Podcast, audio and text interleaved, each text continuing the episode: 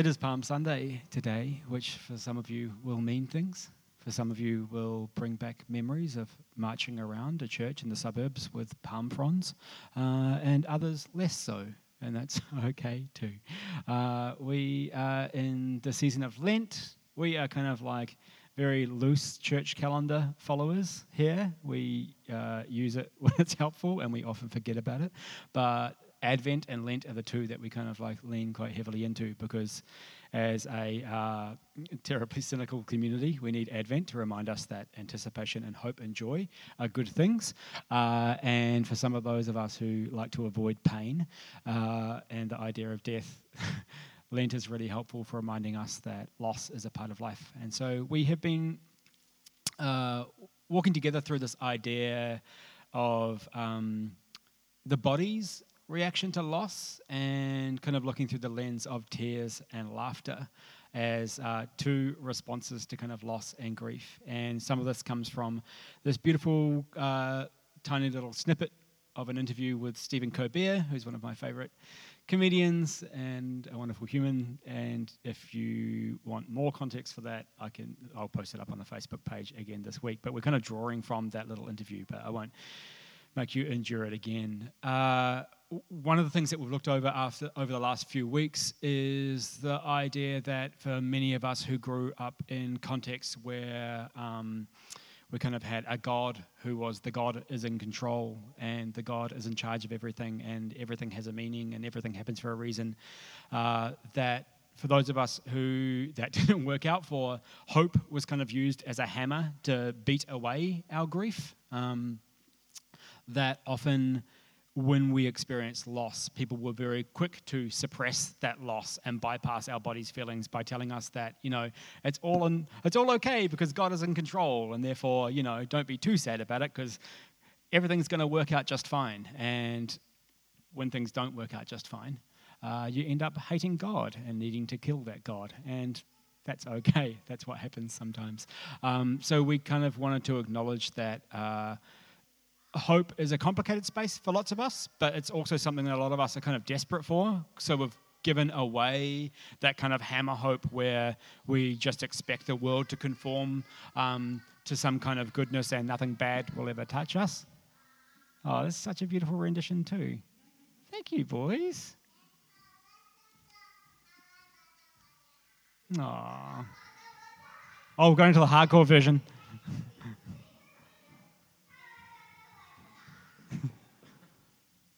Hooray! Thank you. That's really lovely. Oh, Sam will be gutted he missed out on Twinkle Twinkle Little Star.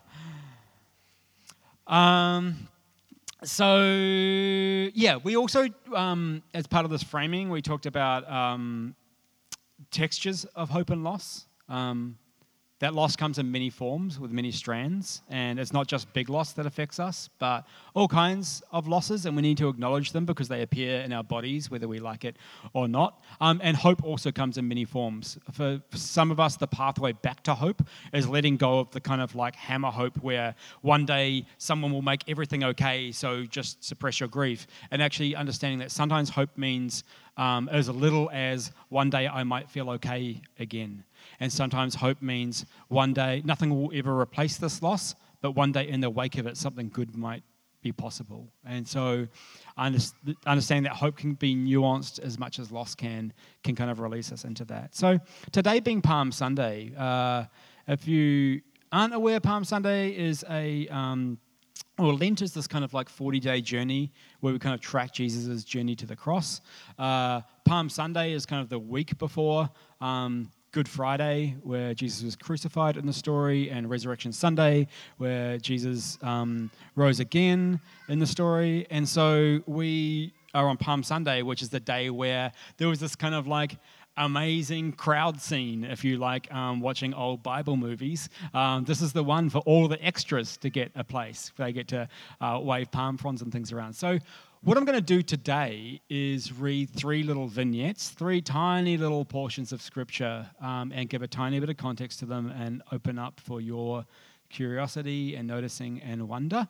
Um, and we'll have a think about um, experiences of tears and laughter in these spaces. So the first one is set in Jerusalem. Um, it is, I should have got the clicker, but I didn't get the clicker. But I can get the clicker because it will make my life easier. Here we go. This is about as high tech as this place gets. I'll also go and rescue my drink bottle.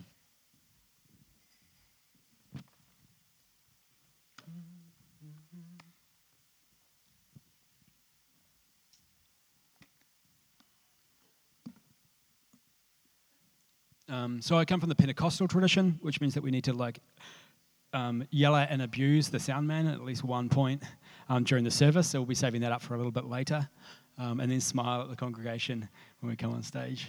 Good. Um, here we go.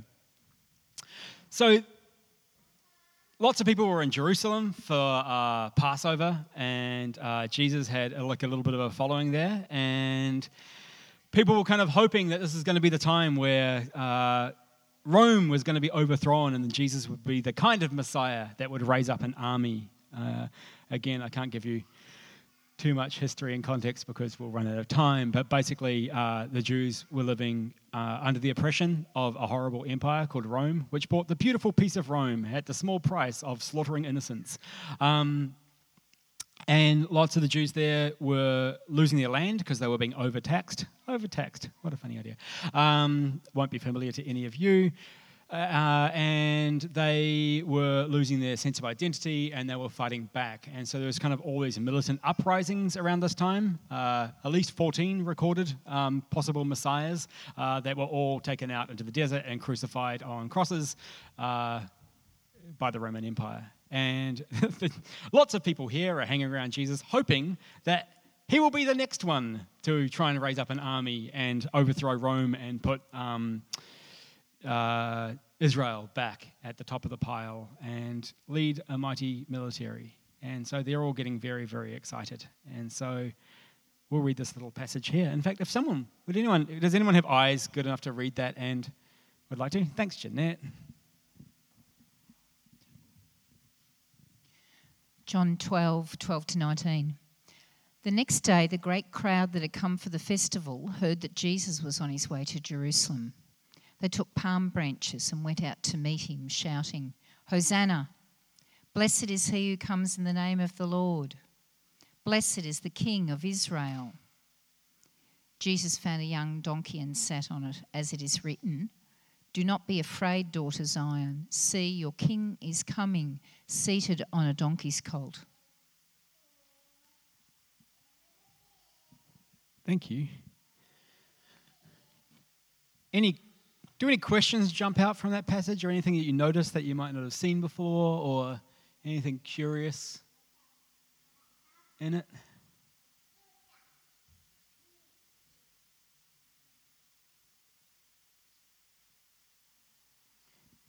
as a community, we kind of do this practice of noticing and wondering, which is um, rather than trying to explain and tell everyone exactly what the passage means, trying to ask interesting questions to open up the story. He didn't choose the most magnificent horse around. He chose a young colt, and I think some um, versions say that it was unbroken, wasn't it? I'd have to look at those versions. That stretches beyond my expertise. But yes, curious animal. My favourite. Oh, one second. I'm being torn in two. Thanks, Shane. Uh, um, just to note, in the, pre, uh, the context of your earlier comment, um, blessed is the King of Israel. They're all shouting it out and waving things. So they're, they're putting him right up, right up the front and naming him, which would have um, absolutely escalated the political tension. Yeah. So, in context, there's Roman soldiers wandering around everywhere, keeping an eye out for violent revolutions, uprising. Um, but especially because there's these dudes called the Sicarii who would go around with like these curved swords hidden in their body and would just like walk up behind Roman soldiers and like cover your ears, children like stab them like from behind up in here and then like slip back into the crowd again. So there, there was constant vigilance against any kind of like political uprising happening. So, yeah, this is kind of a dangerous situation. oh, as the Son of God, I was just wondering did he actually pinch someone's ass? steal it, steal a donkey. Um, again, that comes under our safe church statement. We'd have to do a little bit more looking about. No, no. He sent us, in other versions, he sent his disciples to go and get it, um, and assume, assuming that the person was okay with that. But, yeah. What's that? Yeah, well, to add to the donkey theme, it's interesting how he finds it immediately after um, being claimed the king of Israel as like a way of humility. You could see him walking in, and just everyone saying "King of Israel," and him just like looking for something to sort of humble himself and find a donkey, which is nice. Yeah. Yeah, in other other gospels, he sends his disciples to go and get it, and says it's going to be waiting there, like this some kind of like mystical knowledge about like if you go there, there'll be a donkey, and they went there and there was a donkey. Like yeah, kind of like a prop that just gets brought in. Very street theater esque. Street theatre-esque. Donkeys are funny. They're even funny now, and I think he's deliberately doing it, or I've heard it interpreted as like this was like a street fanfare joke play deliberately. Uh, all of John is written in these things called chiasms, which is this like A, B, B, A, A, B, C, C, B, A. Like this, it's like this really careful form. There's some people who think the entire of the Gospel of John is a massive big chiasm with these things. You've got these like little segments that repeat each other and go topic A, B, repeat B, back to A, topic A, B, and that the whole thing actually works as a chiasm because it plays out like street theatre, exactly that. Um, there, if you read it, you'll again, or for the first time, or if you can find your Bible, um, uh, have a look out because op- characters come on and go off again. And come on and go off, and there's lots of little monologues between one and two people. There's all this kind of like step onto stage, step off stage, and so there's like theory that it's kind of designed that way to kind of play out like some kind of theatre. Yeah, yeah, um, which makes the donkey extra funny. Was there any other comments before? Yeah. Okay. So when you say like this plays out like street theatre and it might be intentional, um, I mean, who knows what of this happened and what of this is the author's trying to tell this story to make a point about what happened. But um, this here is um, Caesar, son of God. Um, so the king and emperor and son of God and the divine one and all those things are all empire language.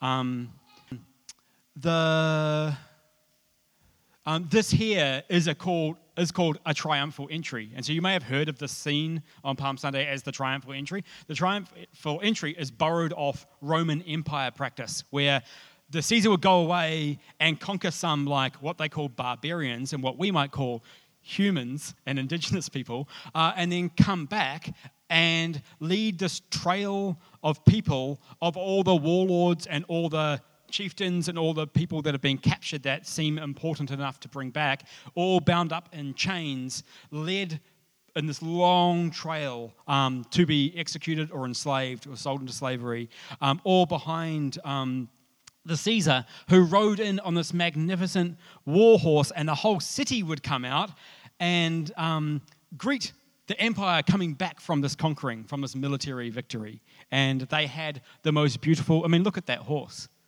Like, they had the most beautiful, muscular, amazing horses, and donkeys are not. I love this one. Look at her. They're just this like, and donkeys back then, like, donkeys as a comic animal is not like a new invention. Like, it's, it goes way, way back. And so when we're looking at laughter and loss, Jesus knows that something's coming, knows that political unrest is at play, knows that it's a really tenuous situation with the Roman Empire and like puts on this like parade. So people are trying to crown him and make him king, and he pulls out a don like pulls out a donkey, which I hope had buck teeth, and like it like it's just the most magnificent like. People keep asking like, oh, when are we going to get to laughter? Because we will get to laughter eventually. We've done a lot of tears, I know, um, in the last few weeks. But this here is like brilliant subversive theatre, both to the Roman Empire of like, you're an ass. Um, and also to the people saying, We want a mighty military ruler. And Jesus turning it down and saying, I'm not bringing a war horse. I'm not coming in. I'm not giving you any excuse for violence here because you will be crushed. Later on in the story, Jesus weeps over Jerusalem and says, You've rejected the kingdom. You've rejected what I have bought. You have not heard. You have not heard. And Jesus is foreseeing what comes because in AD 76, Jerusalem revolts. And what happens? The empire beats the crap out of them, tears down the temple, tears down the wall, kills thousands of people. And that violence turns into gnashing of teeth and sorrow.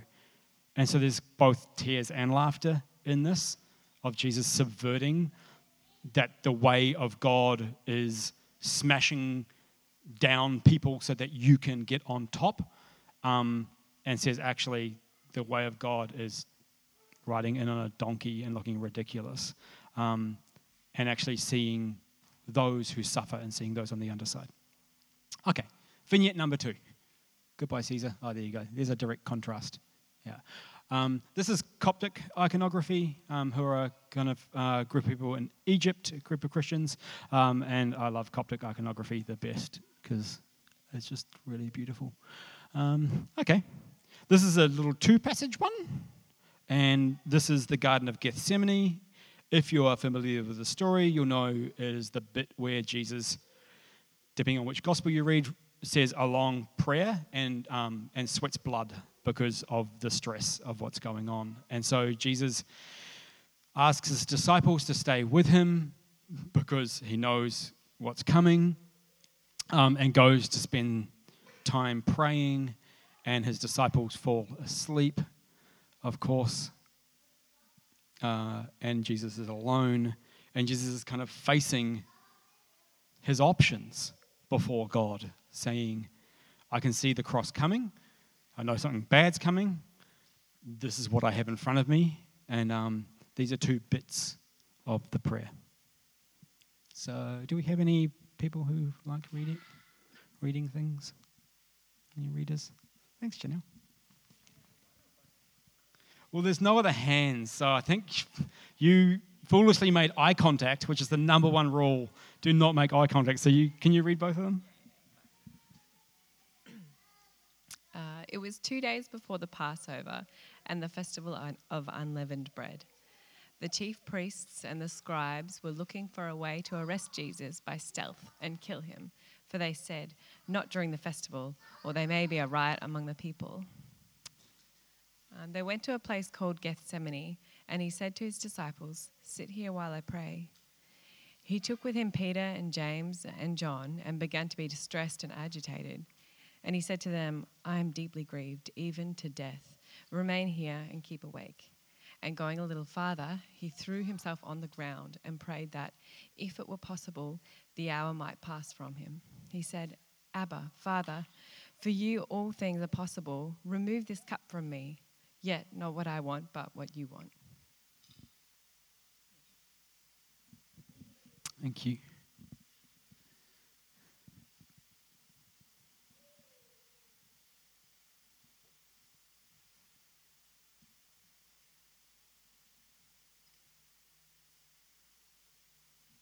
Any noticings or wonderings in this little passage? Anything just kind of hit home for you?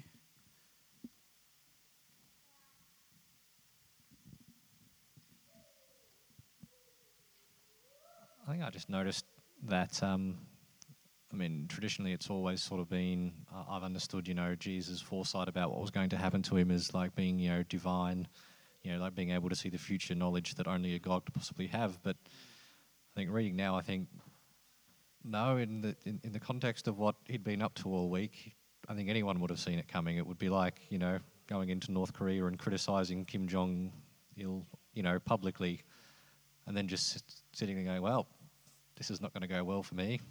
um, you know, you, you, you would be, you know, um, you know, deeply grieved even to death. You'd know very well that something was coming for you and it was not going to go well. Yeah, it's a beautiful observation. Yeah.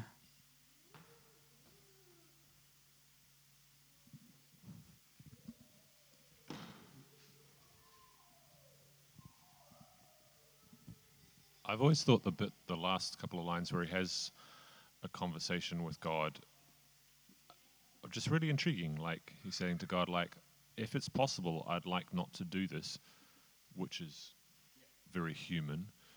And then the yeah, but but the last line I've also really liked to not what I want, but what you want. Like, but uh, yeah, it seems like a conversation with yourself if you're a Trinity. An odd thing to have. Yeah, I, I really like how not passive it is. Like of of Jesus not just going like, this is what's going to happen, bring it on. Like that kind of like stoic again, like stoicism being this kind of like suppression of emotions and facing what comes kind of thing. I'm just going, actually, no, I really don't want. I don't want this. um, but there is something more important going on here. Any others?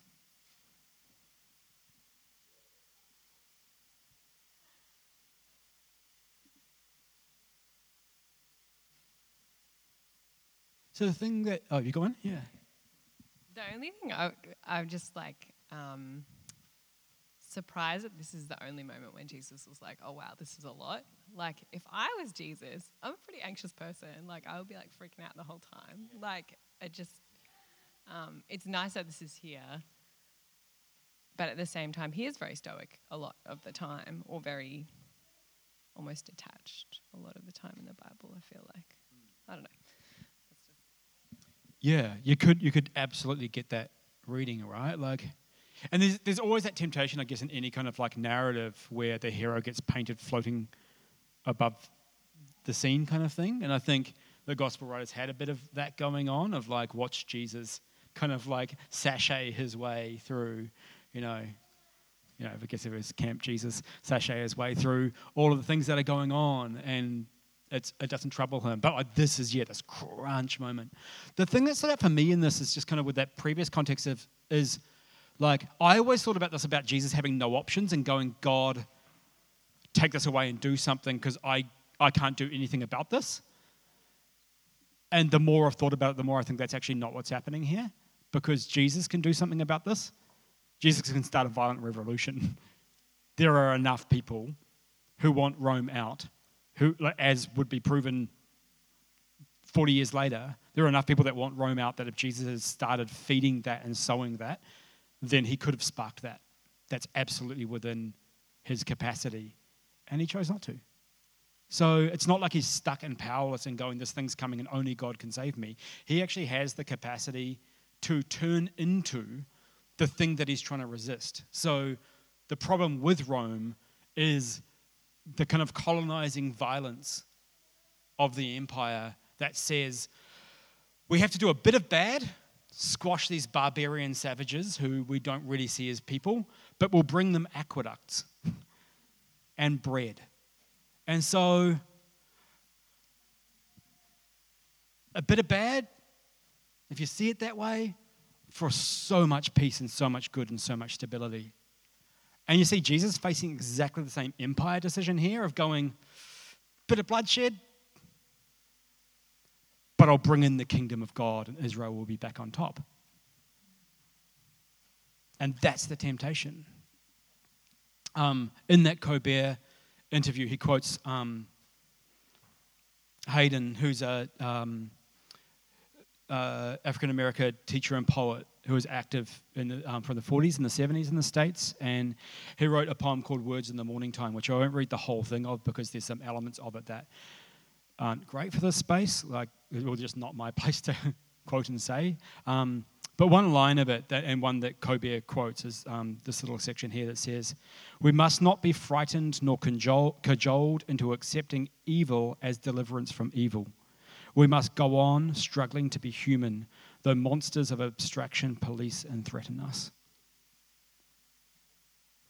We must go on struggling to be human. And this is what Jesus is facing here. He has the temptation, and a very real and very legitimized temptation, to turn into the violence that he's trying to resist. And I think in all of this loss and bodily responses talk, that vengeance and violence and retribution, and all of these things are things that are deeply rooted in our evolutionary cycle, that parts of our brain are hardwired for those things, and that we shouldn't pretend that we don't, when someone wrongs us, that we don't want to do the same thing back to them and have it justified. I think it's a really important thing to name and acknowledge when facing loss that sometimes the desire to strike out, the desire to strike back, the desire to um, turn into the thing that has hurt you is a really strong and legitimate desire.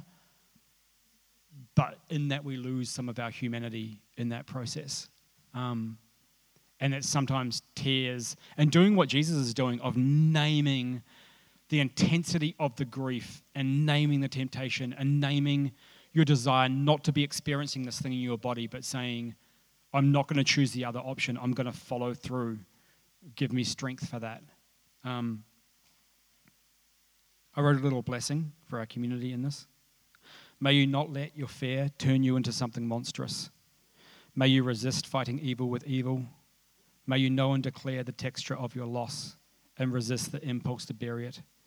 May you receive the grace you need to endure, and may your completely useless friends not fall asleep when you need them. Because I was thinking about this scene. If the disciples were awake and present, um, could have just been a really different thing.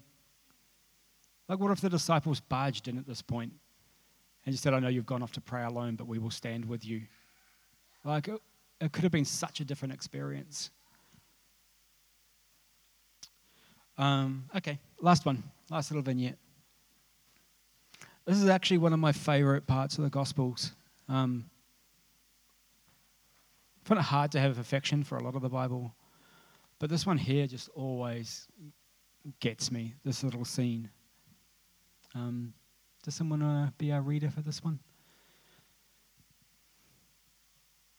Thanks, Karen.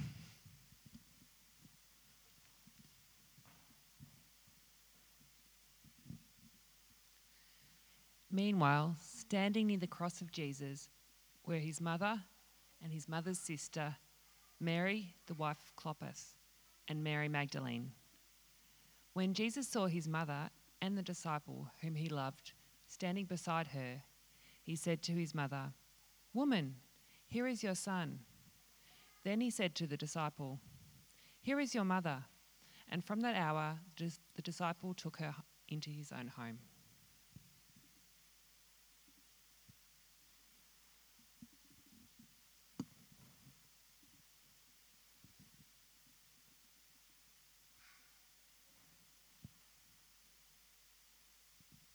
Any noticings or wonderings at this one?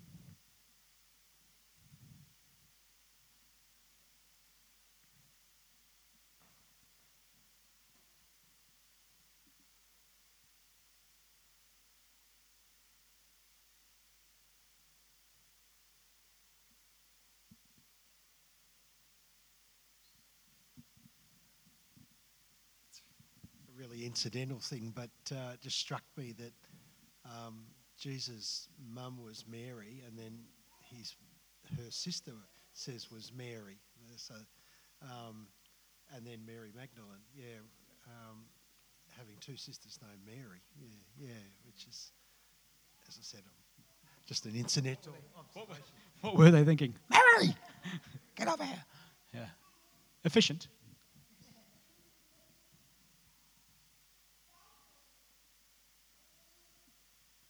So the disciple that Jesus loved is almost certainly John, um, who probably didn't write the book of John, but that's kind of what tradition holds has happened. It's probably a Johannine community that wrote John, but put John in there. Um, I just think of this cross scene of Jesus at his loneliest moment and who's present? The soft baby disciple. Like John. John's kind of the one that was always like leaning on Jesus' chest in the Gospels. Like, they had that like heart connection when everyone else is trying to plot who sits at your right hand, who's going to take up the sword, when will you bring the kingdom, who's going to be powerful. John's like this gentle character and this kind of like affection, like Jesus kind of really mothers mothers John in the Gospels, which I just find is really beautiful. And then Jesus' mother, who there's a complex relationship with, because Mary is so fierce and powerful and amazing in the start of the Gospel of Matthew. And then Mary and the family show up later on, and Jesus is kind of like, I don't need my family, or they're not my true family. My true family are people who follow me. There's this kind of like family schism, kind of, which I can explain another time, but just super. There's obviously some tension there about Jesus' relationship. I mean, this is a probably a new concept to some of you, but some people have complex relationships with their mothers. Like you've probably never heard of that before, but you want to write that down. Um, it's this new phenomenon that's being recorded. Um, and John is about to lose, like, the figure that has kept him, that he had his hopes in. And he's now strung up on a cross, and Mary is about to lose a son. And in the wake of this tragic loss, there's this gift where Jesus notices and witnesses their grief and knows that he is powerless to do anything about it and says, I see your loss. I see what is being taken from you. And I give you this, which is not the same thing. it's not a replacement son that gets subbed in so there is no more pain. But the idea that John took Mary into his home from that point onwards makes you think that Mary may not have had other supports around and available. And Mary would have been getting older at that point, and women were incredibly vulnerable in ancient Palestine, first century Palestine. And this incredible thing of like, I can just imagine years down the track of John caring for Mary. And neither of them, John didn't replace Jesus for either of them. But in the wake of this loss, this goodness and wholeness like kind of sprung forth. And I think when we talk about hope, it's just such a lovely way. There's kind of two elements here. One, that our loss would be witnessed. When we talked a few weeks ago about the textures of loss, one of the main things that I, I think we kind of wanted to get across was that your loss needs to be seen and acknowledged and witnessed. And I guess my hope is that if we believe in any kind of divine, one of the roles of the divine, which Jesus represents in this story, as well as the human, is that having your loss witnessed and named and seen really matters. And then being able to hold hope that something might come in its wake, not as a replacement to say, see, it was all worked out well in the end, or isn't this better? John's even a, a better son than Jesus was. he, Jesus didn't even have a home. So, isn't that great? God's good. No, but that in the wake of that horror and loss, that goodness might be possible and that the divine might be at work and bringing some kind of healing. And I think that's a really beautiful thing to hang on to. And as a person who's experienced loss and has also experienced the promise of never having loss or loss being okay, and then facing the fact that it's really not, um, that is the kind of hope that I can actually genuinely get on board with. Um, and again, at different stages of grief, hope is a violation, and that's okay too. Um, but there comes a time where actually, unless we're going to be cast into despair, that hope can actually be a real balm. Yeah. So I'll read my little blessing for this one. When you feel the raw edge of loss, when you know the limits of your power, may you too know the witness of the divine and receive the good gift of possibility all in good time, which may bring something kind in the wake of destruction. Um, those are our three stories for today, leading us up to um, Resurrection Sunday. But before then, we have a Tenebrae service happening on Friday night. Uh, if you're not familiar with the Tenebrae service, it's a service of reading through the hours before Jesus' death um, and extinguishing candles as we go. Um, it's quite somber, it's quite intense and quite beautiful. Um, for some of you, it may be too much for you this year, and that's totally understandable. But um, Rod will post up a little link on Facebook. It'll be here on Friday night at about 7:30, I think, or maybe 8, depends on when it's getting dark. Um, but we'll be having that service there before we move into Resurrection Sunday. Um, but each week, you know, being Passover especially, we have communion together, which Jesus invited us in the Gospels to remember Him whenever we gather, and so we try and do that. Um, there are juice and crackers, and the way we do this is we gather around the middle, each take a cracker and each take a juice, and just hold it until everyone has some. Um, we have a firm policy here of uh, participate if you want. um, if you don't want to, that's totally okay. If you just want to pretend, that's okay too. If you're just a little bit thirsty or need a cracker, that's all right. Um, but we will eat and drink together when everyone has, everyone who wants some has one. Um, yeah. So, yeah, if you'd like to move towards the communion table and take one if you'd like, um, then we will pray at the end.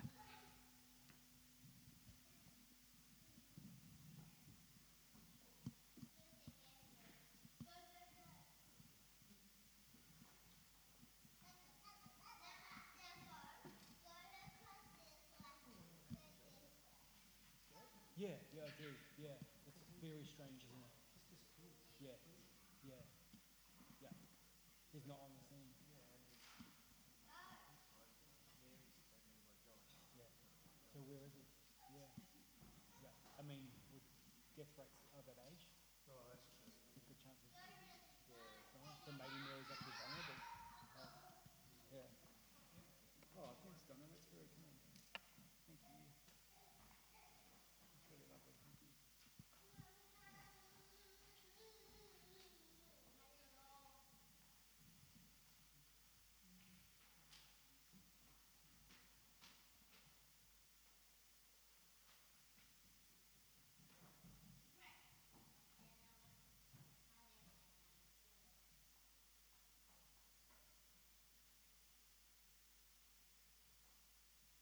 Um, it's kind of funny we're doing a series on tear, tears and laughter because I find crying really hard.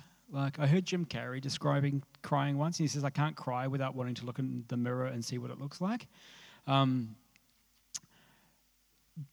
but this week, like, like I found myself like sob sob crying, like that kind of crying, um, and it came in a conversation with my dad, who accidentally just kind of witnessed something, a grief that I couldn't name.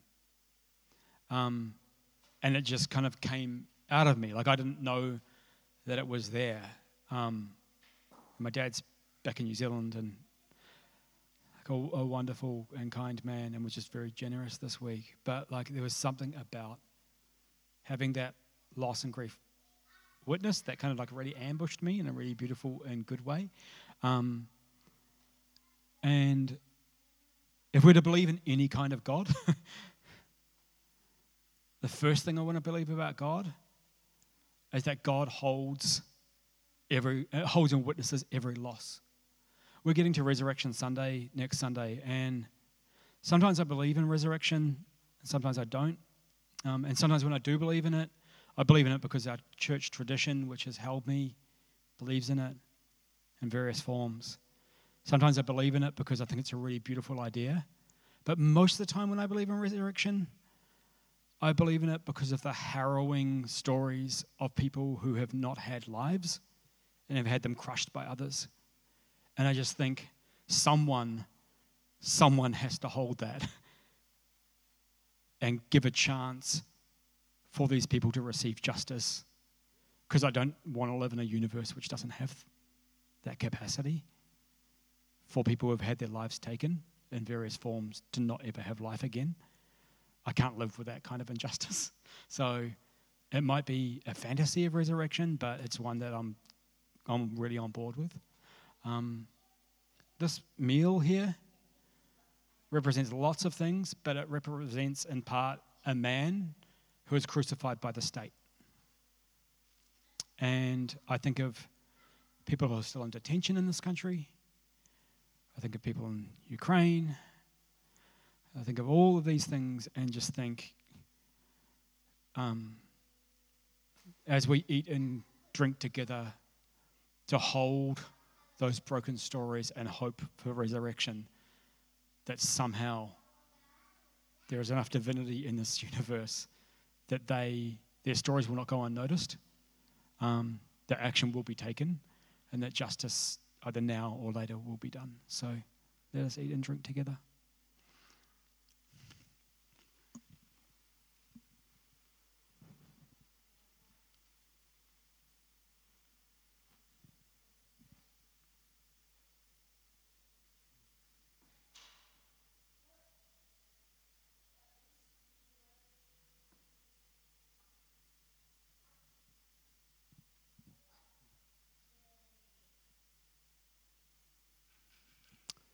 Thank you. Um, thank you, community, for being a really kind space today. Um, I felt really fragile today after this week. And it's funny writing here. Just really grateful that this is a community where I don't have to hide very much of myself, and it's a community of just immense kindness and gentleness. And um, I hope that's your experience of it too. But I just wanted to say, like, thank you for being the kind of community that can just yeah, just hold fragility with gentleness. You are a really lovely bunch. Yeah. And look, we're an odd bunch of biscuits, aren't we? But we get there.